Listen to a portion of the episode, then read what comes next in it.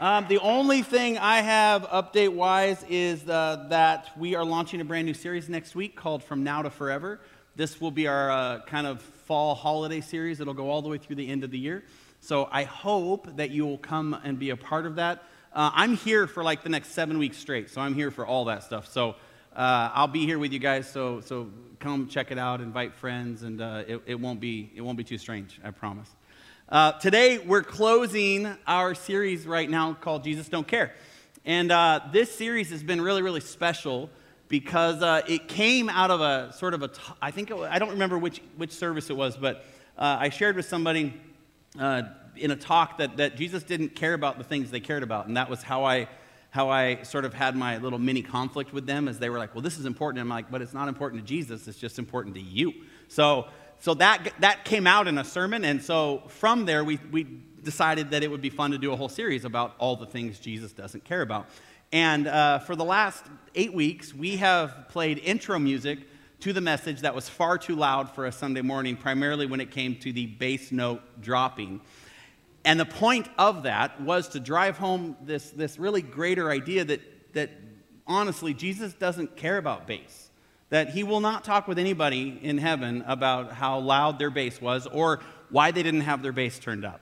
Uh, this won't be part of the conversation. And yet, I think any of us who've grown up in church know that uh, it's been a huge conversation in church the music volume, the, the, the lights, or the, the way things are. And, and churches tend to kind of gather with people who want to control and own how church should be instead of just be part of the church story and what the Holy Spirit seems to be doing. And so for eight weeks, we played this, this music over you that uh, started off fairly uncomfortable, especially at nine o'clock service, which is, uh, which is our little, a little bit more traditional crowd.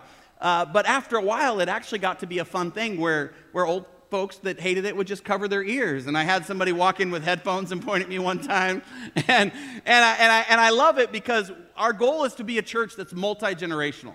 Our goal is to be a church that has, that has grandparents and, and parents and children all in the same service, all learning about Jesus. Not a church for grandparents who like it how they like, and a church for mom and dad who like it how they like, or a church for young people who like it how they like.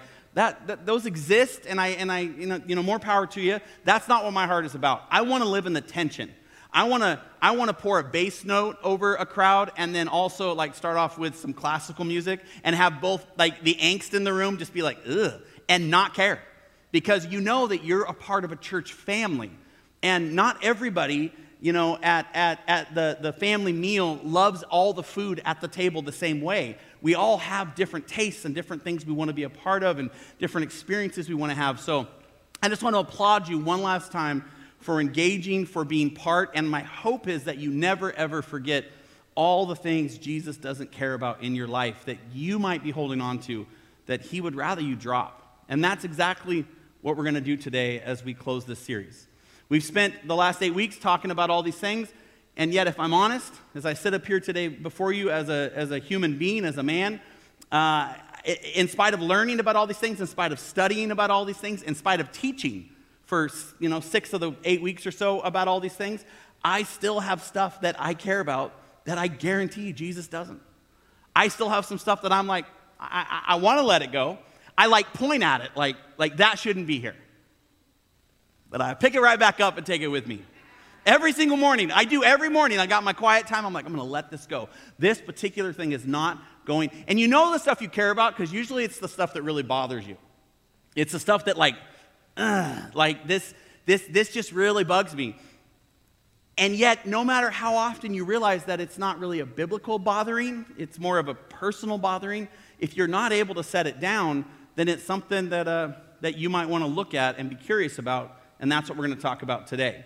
I'm going to use the illustration to, uh, to talk about those obstacles, those things in our life. I'm going to use the illustration of doors as this idea that I believe the Bible is teaching us over and over and over that when we face obstacles, the first thing that we want to do as human beings is just what I said kind of drop them, try to get rid of them, but we can't. So we learn about what should be in front of us, what what is important. You know, we want to be people of integrity. You got to work towards that. We want to be people of, of authenticity. You want to work towards that. These are good things. These are hills to climb. You want to be a, someone who's generous. You want to be someone who's kind. You want to be all the things that the fruit of the Spirit say we're supposed to be that are being born from the tree of the life we're living. These are all important things to be in front of us. But then these other things, they're obstacles. And they sit in front of us and they're almost impassable. So if you're a human being like me and you hit that over and over and over, after a while, you're not really going to move uh, uh, anywhere past it except for around it or under it or over it. And yet the Bible has this really interesting illustration for us when it comes to the things that we're facing we can't seem to get past. It uses the illustration of doors. That we're actually not supposed to get around our obstacles or over our obstacles or under our obstacles, which the world says is how you do it, right? You just outmaneuver it. You just outwork it. You just out hustle it. You just out educate it. You just out talent it. Like you overcome the obstacles in your life. Oh, you great conqueror. And then you do it just on a small scale. You usually Instagram it, like, look what I did, lost 10 pounds. But then on this other scale, you're like, I'm still going to wrestle with this thing over here that I'm not going to put on my profile. The Bible says that all of us have those kinds of obstacles, things that, that aren't healthy in front of us, and instead things that hurt us. And even learning about all the things Jesus doesn't care about, we still in this room have to decide how do we actually apply those things that Jesus doesn't care about and move through these obstacles and that illustration is used around doors. Jesus famously describes his very person as a doorway in John chapter 10. This is what he said. So Jesus again said to them, Truly, truly, I say to you, here he is, I am the door of the sheep. All who come before me are thieves and robbers, but the sheep did not listen to them. Listen how pronounced he says this I am the door. If anyone enters by me, he will be saved and will go in and out and find pasture.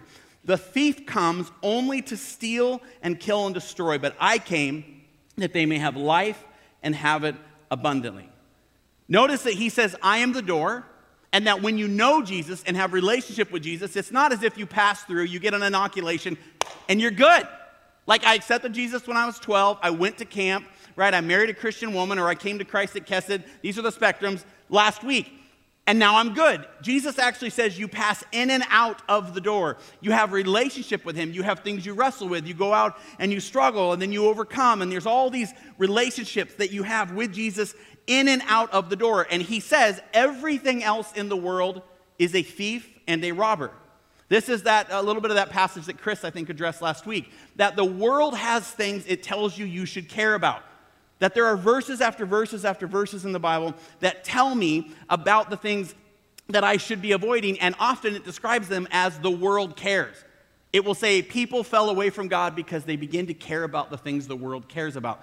Those things that the world cares about are thieving and robbing you of peace, patience, kindness, gentleness, self control. It's just plucking your fruit every day and every night. That's what it does. It steals from you. And yet you try to attain more, so you grow more branches and more roots and bigger and more, and you stretch. And I stretch and I try to overcome and I try to be this example. And then the world sneaks up in the middle of the night and plucks all my fruit.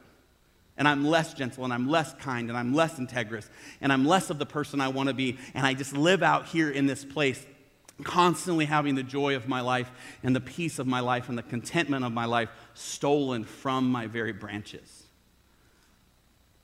You could run that illustration all the way out because oftentimes, because I'm so bad at those things, then within my family tree, my children are also really, really gifted at not noticing when their things are stolen from their branches, and their children are even more gifted. And all of a sudden, generationally, this is just how the Clintons are. This is just how we do things. This is just, this, just what it is. I have an entire half of my family that just basically grew up in and out of prison. And I remember my cousins would just tell me, like, of course I'm going to go to jail. My dad's already told me how to survive in there. We already know people there. We were like 12. And this, this, this my cousin, my cousin Reggie, made a, like, he knew how to be in jail at 12 because all his, his uncles and his dad and everybody else were like, yeah, that's just what's going to happen. Somebody's going to, you have to draw a line, somebody's going to cross it, and you have to do what you got to do. That stuff was sprinkled throughout my family, and it just became generationally how we operated. And it took a lot of, of, of, of self transformation and self evaluation to stop that behavior.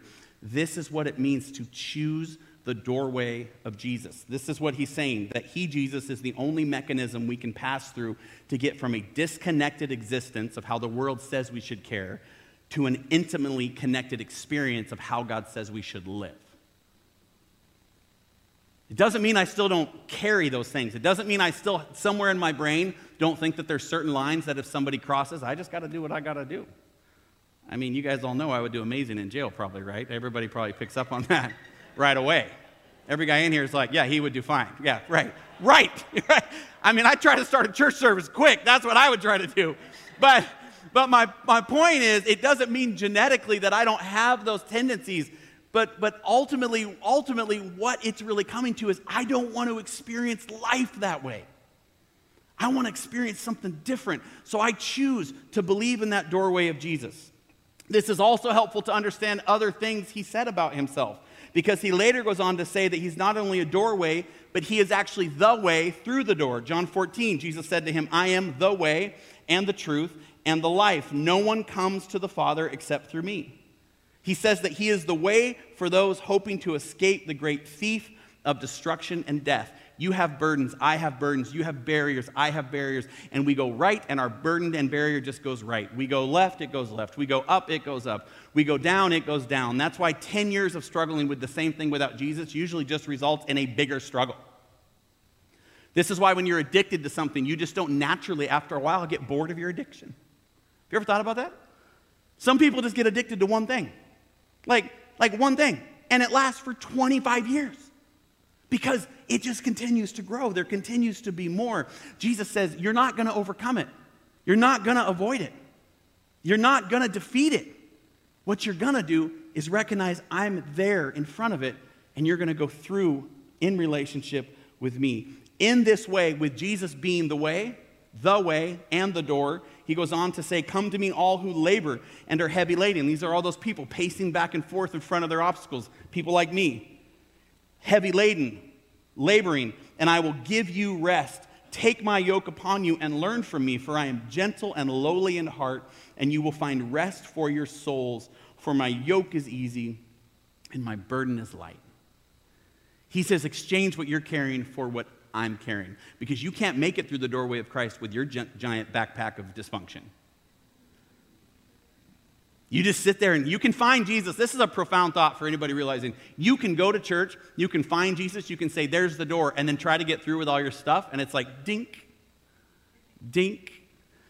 And Jesus is like, mm, You got to take that off. Well, I can't take that off. That's like my identity, that's who I am. I know. But it doesn't have to be.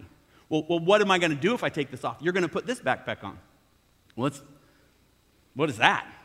Well, it's, it's righteousness, it's holiness, it's gentleness, it's all these things. It's seeds for the fruit that you're going to bear in your life one day. Well, that sounds boring. Yeah, but it's better than living out there with all the thieves and robbers.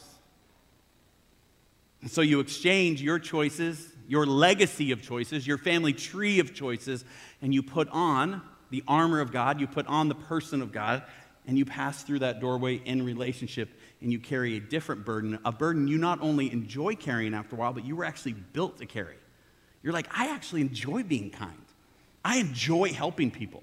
I enjoy meeting people where they're at and relating to the struggle they're going through. That's the gift, by the way, that all your dysfunction comes with. It's because you understand what it means to carry 150 pounds of that. And a lot of you, you have dysfunctions I don't have, and I have dysfunctions you don't have, and they're different weights.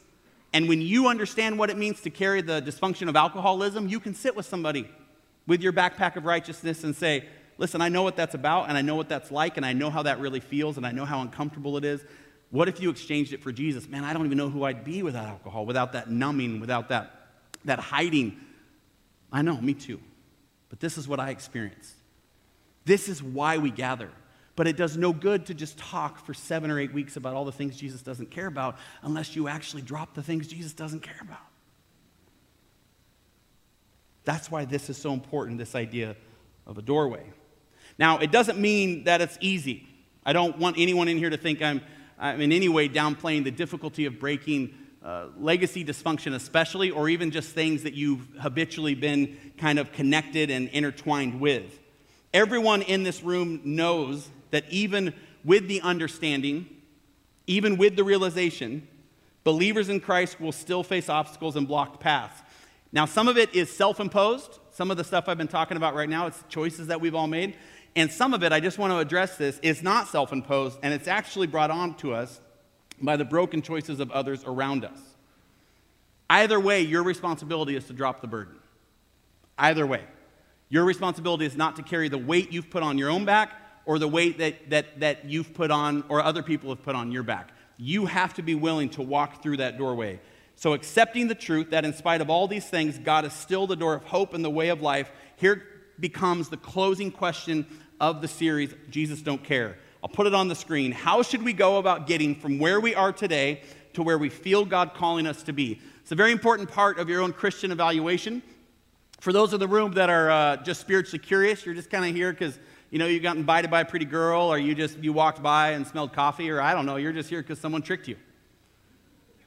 Either way, however you're here right now, here's the thing you need to realize: your life is supposed to be transforming, hopefully for the better. You are supposed to be able to evaluate yourself from a few years ago and think, yeah, I am different than I was. Uh, I recently sat with somebody that knew the earlier pastoring version of Danny. And uh, I don't know if anybody's done any of the Enneagram stuff, but I'm an Enneagram 8. And that means that to me, conflict is intimacy. So if you want to fight with me, I just fall deeper in love with you. That's what it really means. And as a young person, I didn't know that as a 25 year old pastor. I've been pastoring full time for 22 years. And teenagers especially love to fight, but I didn't play fair. Like, like I was like a dad who wrestled full weight with his four year old right? Was just like, oh, you want to play? Uh, you know, I mean, it was, so I damaged people early in my ministry. And so I have consistently, cons- not one or two, consistently sat with people at coffees. They usually, the text usually goes like this Hey, I've heard great things about you. I've heard God's really doing a lot in your life. Want to meet up? And I'm like, ah. Oh. I know what it is. I've heard you're different than you used to be. I want to get together and see. Now, what happens when you sit with somebody different than you used to be, is they then begin to lob in all the ways that you hurt them because you're suddenly safe. And they've been carrying these burdens. And they're like, Remember that one time when I did this and then you did this? and I'm like, I, I, do remember that. Yeah, man, that was really over the top. That really hurt my feelings. And I'm like, that, that was pretty over the top. I'm really sorry for that. You could just, you could just see the, the, the weight fall out of people's lives when someone, I hope, that's doing the work meets with someone who's checking on how they're doing in their work. All of us in this room are supposed to be doing the work. You are not allowed to just, to, some of the most difficult Christians I sit with are Christians who think they figured it out. And they just smell. What I would call, they, they smell uh, very pharisaical. They smell like Pharisees. They, they smell like religion. Like, no, no, no, you don't understand. Like, like, I've grown up in church my whole life. You don't understand. Like, like I dealt with that a long time. You don't understand. You don't understand. Anytime someone tells me I don't understand, I just want to fight so I can fall deeper in love with them. But I've learned just to allow that to be where they're at because that's their obstacle. They're people who need to be the smartest people in the room. And that's why they're usually the ones in the room that God doesn't seem to do very much with. You don't understand. I don't understand. And we certainly don't understand each other. We barely understand ourselves. That's why we have to go to Jesus, walk up to the door with our big giant burden, some of it we picked, some of it that was picked for us, and say, God, I don't understand. And he says, I do. And through his grace, he removes that and exchanges it. It's a beautiful, beautiful part. But I want to drive home this door illustration because it's a little easier said and done. So the question is how do we go from where we are today to where we feel God is using us? In other words, even if I spent the next year digging deeper into all my things, that God doesn't care about, how do I actually come overcome the obstacles I see in my life? My own shame, my own heartache, my own apathy, my own doubt, my own addictions, my own laziness, my own hatred, my own selfishness, my own greed, my own self righteousness, my own pride. How do I overcome all these things that I know are packed inside my bag? How do I reach Jesus with the burden that I'm carrying? And the answer is doors. The Bible is funny because the way it, see, it delivers information sometimes doesn't make a lot of sense unless you can see some of these themes. And I think there is an honest door theme woven throughout, especially the New Testament, but even all the way back in the Old Testament. he has built into the text clever and refreshing ways of getting our attention and allowing us to see these kinds of answers because he knew as humanity we would always face these kinds of questions. Seeing as Jesus talks so much about doors and doorways, it would make sense that after his time on earth was done, he would continue reminding us of this really important example of what it means to be in relationship with him. And so today I want to give you a, a not often talked about example of that theme of doors and how those could work for you and could work for me. There are two wonderful biblical characters that I believe best illustrate for me how we are supposed to allow the doorways of God to bring us through obstacles and closer to Him. The first one is famous, and it's Peter the Rock. Peter is, is, is a well known person in Scripture, and God uses him through all kinds of doorway examples to, uh, to overcome these obstacles, not only in his life, but other people's lives. The other one is not so famous, and her name is Rhoda, the teenager. Some of you in the room are like, finally, a sermon on Rhoda. No, you're not, because you had no idea who she is. Just stop. Peter, most of us know as the dis- great disciple, the rock of, of the church. He's mentioned almost 200 times in the New Testament. Jesus says to Peter in Matthew 16, And I tell you, you are Peter, and on this rock I will build my church, and the gates of hell shall not prevail against it. It's an epic, epic passage. Rhoda, not the same. Rhoda is only mentioned one time in the Bible, and it's in Acts chapter 12, which is where you can turn if you brought a Bible. I'll put verses on the screen. In the days of the early church, both the Jews and the Romans were hostile toward Christians, so they often met secretly in houses for prayer and worship. One such house was more famous than all the others, and it was a house in Jerusalem belonging to Mary, the mother of the disciple Mark. Certain traditions believe that Mary's house was the same house where the disciples celebrated the Last Supper with Christ. Rhoda was a servant girl in this house, which was a hub for the growing underground illegal church. And Rhoda's primary job, according to the text, was to watch the door. I also wonder if Rhoda had a lot of energy, as you're about to see in the passage, and maybe they just needed her to have something to do while they were talking about important church stuff. But this is where their two stories collide. Acts chapter 12, verse 1. About that time, Herod the king laid violent hands on some who belonged to the church. He killed James, the brother of John, with the sword, and when he saw that it pleased the Jews, he proceeded to arrest Peter also. This was during the days of unleavened bread. And when he had seized him, he put him in prison delivering him over to four squads of soldiers to guard him, intending after the Passover to bring him out to the people. So Peter was kept in prison, but earnest prayer for him was made to God by the church. So you have this picture of this man who is member of the rock of the church. He's, the, he's kind of the, the, the, the, human version of who Jesus kind of was as the cornerstone of the church. Of course, that's Christ, but Peter's kind of functioning in that role. He's the pastor of pastors, and now he's captured. And the church leaders of the time meet in the house they know. They put Rhoda out the door and they begin to pray earnestly for God not to take Peter from them because of the role that he plays.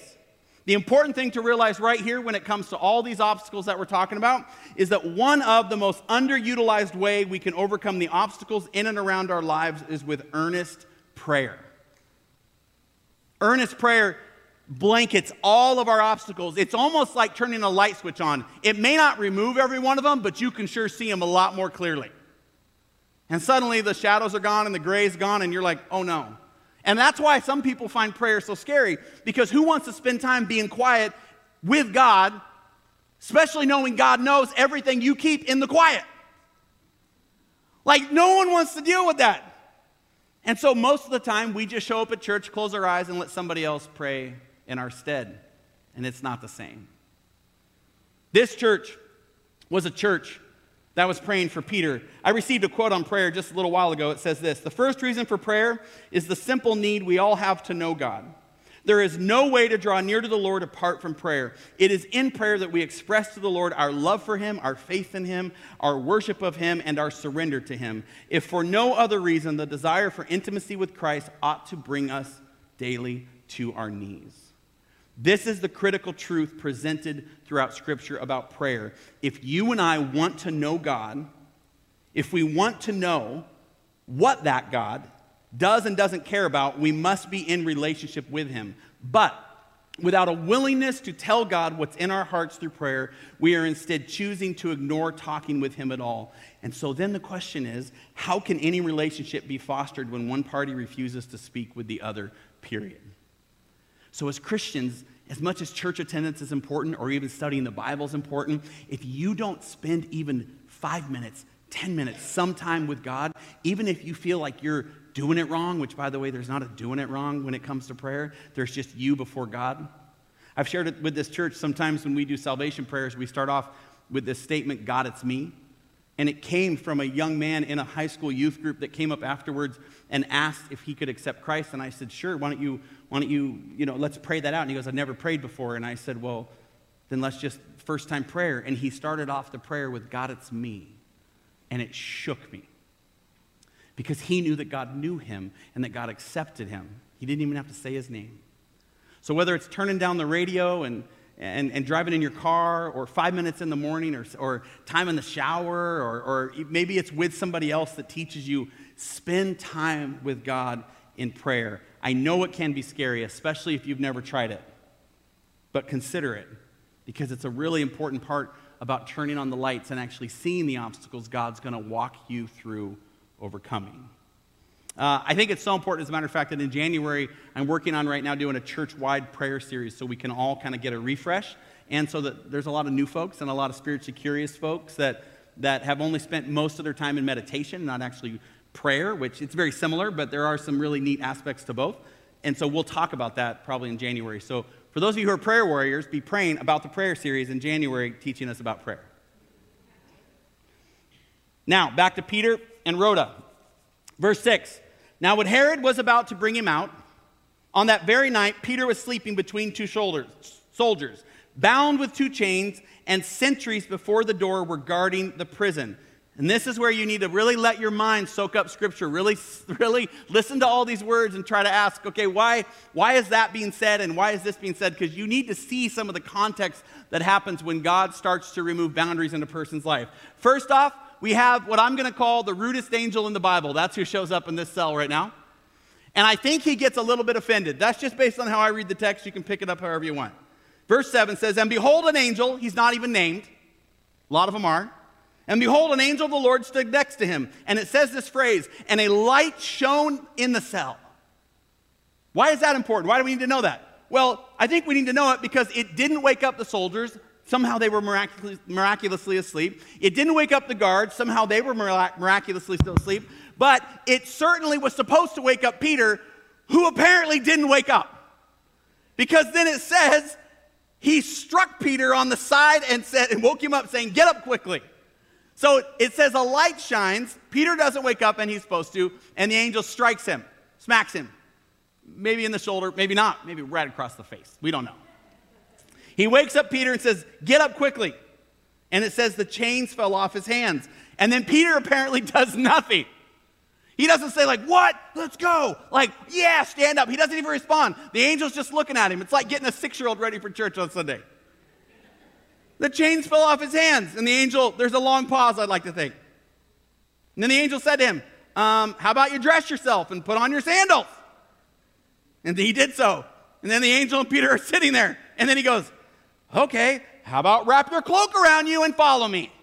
At this point, the angel's like, I said, so why didn't they give me someone cooler than Peter? Like, this is, this is not, this is so frustrating. I got to walk this kid through everything. But Peter does. He puts on his cloak, cloak and he follows him. And he went out and followed him. And he did not know what was being done by the angel was real, but thought he was seeing a vision. When they passed the first and second guard, here's the first door, they came to the iron gate leading into the city. And listen to this it opened for them of its own accord. Ooh. And they went out and went along the street, and immediately the rude angel just left him. That's what it says. And immediately he's like, I'm done, you're out. Doesn't give him any directions. He's just like, well, this was terrible. He just goes back to heaven. Right? He leaves him there. They leave, he leaves Peter just sitting there, and Peter has to come to himself. And then he has this revelation. Now I am sure that the Lord has sent his angel and rescued me from the hand of Herod and from all that the Jewish people were expecting. Peter immediately recognizes something really powerful that sometimes God opens doors on, on his own that sometimes it has nothing to do with our with with anything we've done. It has nothing to do with our obedience. It has nothing to do with like some skill we have. I wish more and more christians would realize and recognize all the doors god has opened in their lives all on his own just because he's god. I wish there was more glory going around for jesus more glory going around for god. But a lot of times what we christians like to do is tie the open doors in our lives to some powerful thing we think we did so that we can tell other people subconsciously to act more like us or worse, we don't tell anybody about the open doors and we just walk through them like we deserve them. And we don't say a word. We need to recognize, and maybe you should stop. Maybe you should journal all the open doors uh, this week sometime that God has opened for you all on His own, in spite of you. You're just asleep in your chains. And then He shows up like door open, and you're like, whoa, cool. Then He's like, maybe put your shoes on. Okay, that sounds fun. Maybe put your cloak on. All right, cool. Maybe get outside. Maybe go live the life I wanted you to live. And then we're like, oh, this is amazing. And instead of being like Peter going, look what God just did for me, we're like, it's probably because I'm awesome. Something to consider. Sometimes God opens doors all on his own. Story goes on. Peter realizes he's free and he decides to go to the house, the core of the church at that time, the house of Mary, the mother of John, whose other name was Mark. Peter's pretty high and excited about this powerful thing he experienced, about the glory of God, about the door that opened on its own. And he got to the house where, where, where Mary, he got to that house, that house right there, where many were gathered together and were praying. And this is where, this is where the story gets really exciting for me. And he gets up to the house and he's super excited about this powerful thing God did. And he knocks on the door of the gateway. And a servant girl named Rhoda answers. Rhoda, it's me, Peter. What? It's me, Peter. They're inside praying for you right now. I know, I know, Rhoda. It's incredible what God did. Rhoda opened the door. Rhoda, Rhoda's gone. It says in the Bible that Rhoda came to answer when he knocked on the door, and when he knocked at the door of the gateway, a servant girl named Rhoda came to answer. Recognizing Peter's voice in her joy, she did not open the gate, but ran in and reported that Peter was standing at the gate. So Peter's got like this amazing experience that's happening, and he gets to the door, and a teenager blocks him. Like, wouldn't you think just for a second that like he would be like, all right, where's that rude angel at? And I wonder if their angel's like, I was supposed to show up and open this door, but I'm not doing it. I'm not going to do it. I'm tired of dealing with you, Peter. You can just get through Rhoda. But Rhoda takes her job serious. And so she doesn't open the door. She does what she's told, which is go back and tell the leaders. This is like a story I heard a few months ago of my daughter Elena, who works in children's. And uh, Keith is big on safety in our church. And so, one of the things, if you don't bring uh, your, your pass for your kids to get your children back out, uh, he had a big thing for a while back where then you need to ask for ID in order to check these kids out. So my daughter Elena is pretty linear and she took that stuff really serious. She's a little like Rhoda. And I heard the story that Dave, our worship leader, my uncle, that's Dave's my uncle, his wife, uh, my Aunt Diane, so Elena's great aunt, went to go check out her grandkids from, from children's ministry. And Elena said, Okay, sure. Do you have you know, your, your thing you give for the kids? And she goes, Oh, I don't, Elena. I forgot. And then my lady just paused and went, Can I see your ID? because she had a job to do. Like, like it's her aunt, but she's like, mm, mm, pass it over. And that's sort of what Rhoda is about, right? She's like, this is my job. It's my one job in the church. And, and Peter, I'm so excited that you'll be here. Here, I'll be right back. And this is to drive home that point that even though Peter's Peter, even though he is this spiritual giant, sometimes we need other people's help to open the doors before us. The door didn't get prayed open, there was an angel that opened it. He needed Rhoda to open the door, and she didn't. And so the door stayed closed. This is a, a big part of what we're doing right now, like in our men's tour where men are gathering to talk about what it's going to look like to have this men's ministry in January. And honestly, the hardest part about the men's tour and even getting men to talk and gather is that men like to open doors by themselves. And yet they have so many parts of their lives that need other men and other people to help them open those doors. It doesn't matter how long you've been following Jesus, it doesn't matter if you are the rock of the church itself 10 minutes out of a miracle. Apparently, you need other people in the church to open doors for you. Because Rhoda just left him standing there. Rhoda goes in to that fervently praying church. She walks in, and they know, they probably hear footsteps, and they're like, man, somebody put her by the door. She's already back out. That's why we gave her the door job in the first place. But she comes in and she interrupts everybody. And she tells them all that Peter is at the gate. Acts chapter 12, verse 15 says, They said to her, You are out of your mind. It's the amount of respect they have for Rhoda. But she kept insisting that it was so, and they kept saying, It is his angel. But Peter continued knocking outside the door while she's arguing with them that no, he's really here. And this is a really important thing to realize for those of us who are prayer warriors. Sometimes we are the ones actually keeping the doors closed in our lives, and God actually does bring the miracle to your life, and it's knocking, but you're just refusing to go and answer it because you're too busy, like, doing the thing that you are known for doing. You're too busy doing the work of ministry to actually experience the minister himself.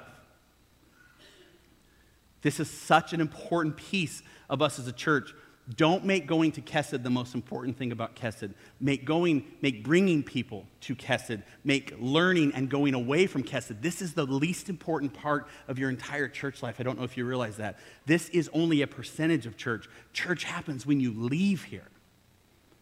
And you have to decide to open those doors. And it's important to pray, and it's important to gather, and it's important to do those things. But how sad that the miracle they prayed for was at the door and they didn't believe that he was present. They were praying earnestly for an open door, yet they did not believe the answer to their prayers when it came. The passage goes on, it closes like this. And when they opened, finally, they saw him and were amazed, but motioning to them with his hand to be silent, he described to them how the Lord had brought him out of the prison. And he said, Tell these things to James and to the brothers. Then he departed and went to another place. And I love that he said, Tell these things. Make sure you note what's going on in this room because it's so important. And somewhere in there, Peter thought it was important enough for whoever penned this to go to Rhoda and say, Hey, what's your name? Did you really leave Peter outside? Yeah, I had a responsibility. My job's to protect the church. But it was Peter. My job's to protect the church. But it, okay, it's awesome. Like her name's in the text. When Nobody else's except Peter's is. We have small and big jobs to do. And so, just because you haven't been around for a long time or you've not been a part of church forever doesn't mean that you can't find a place where you can be part of his community. The last book of the Bible is the book of Revelations, and it gives one last description of Jesus and a door, except this time it says he is standing at the door and knocking. Behold, I stand at the door and knock. If anyone hears my voice and opens the door, I will come into him and eat with him, and he with me. My hope today is that you realize at the end of this series that Jesus don't care about what's in the way. That he doesn't care about your poor decisions, your failures, your weakness. He doesn't even care about the secret things you think that even he doesn't know about. What he cares about is you. And so my hope today right now is that maybe for the first time in this series, or maybe for the first time in your whole life, maybe you don't just look at the obstacles, or maybe you don't just look at the door, you actually answer it, and you pass through the way. Maybe that's what today's about. It's about experiencing that miracle of overcoming. It's about being authentic with the fact that you don't know. It's about recognizing that maybe you, your addiction is, is righteousness. Maybe your addiction is reputation. Maybe your addiction is shame. Maybe your addiction is, is, is, uh, is, is serving. Maybe your addiction is, is something that the world thinks is actually healthy, but it's actually keeping you from the relationship you're supposed to be. Maybe your job's to guard a door. Maybe your job's to pray fervently. Maybe your job is to be freed from shackles and tell everybody about it. But you and I, we have to decide that whatever's in the way of our happiness, if it's a relationship, if it's a heartbreak, if it's a disappointment, if it's lack of forgiveness, whatever it is, Jesus has a doorway through it for you right now. He is the hope of the world, and He is the hope of your world. If you'll be authentic, that He is what you need.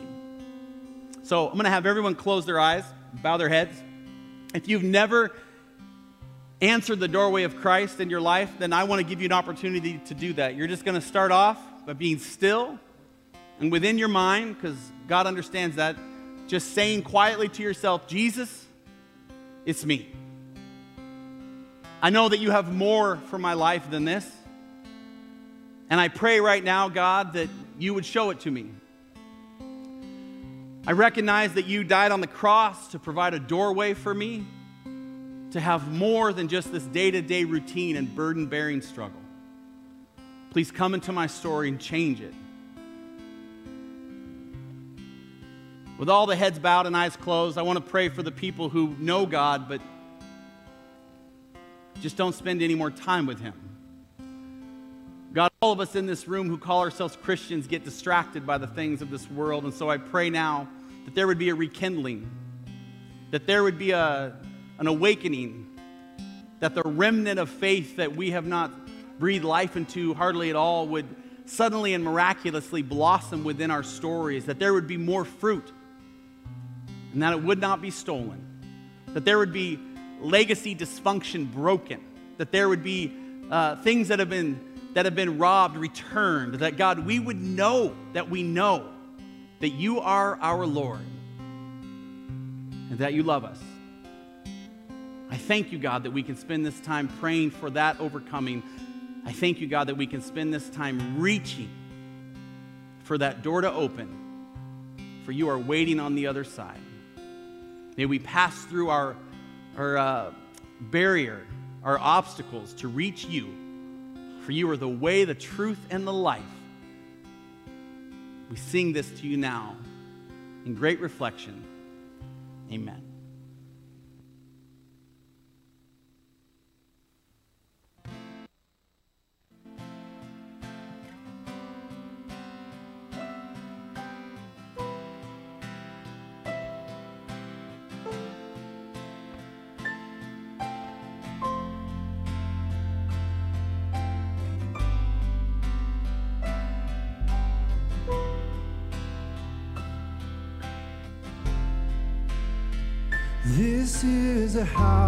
House of worship.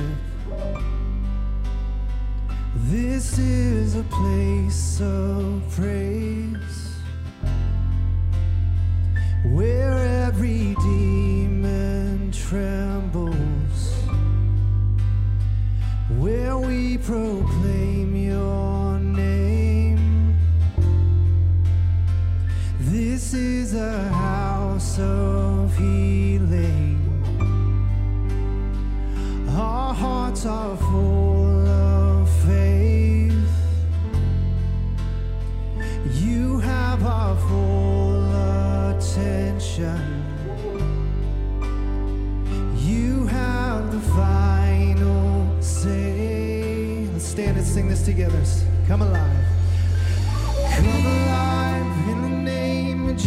Jesus. Come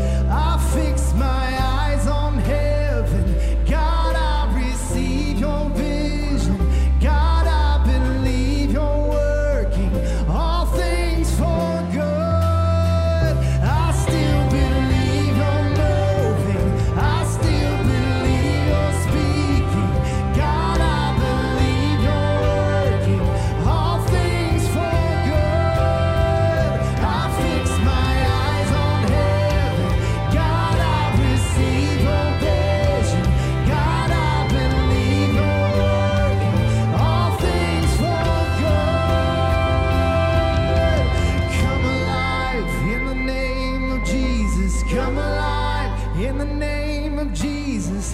This is a house of miracles.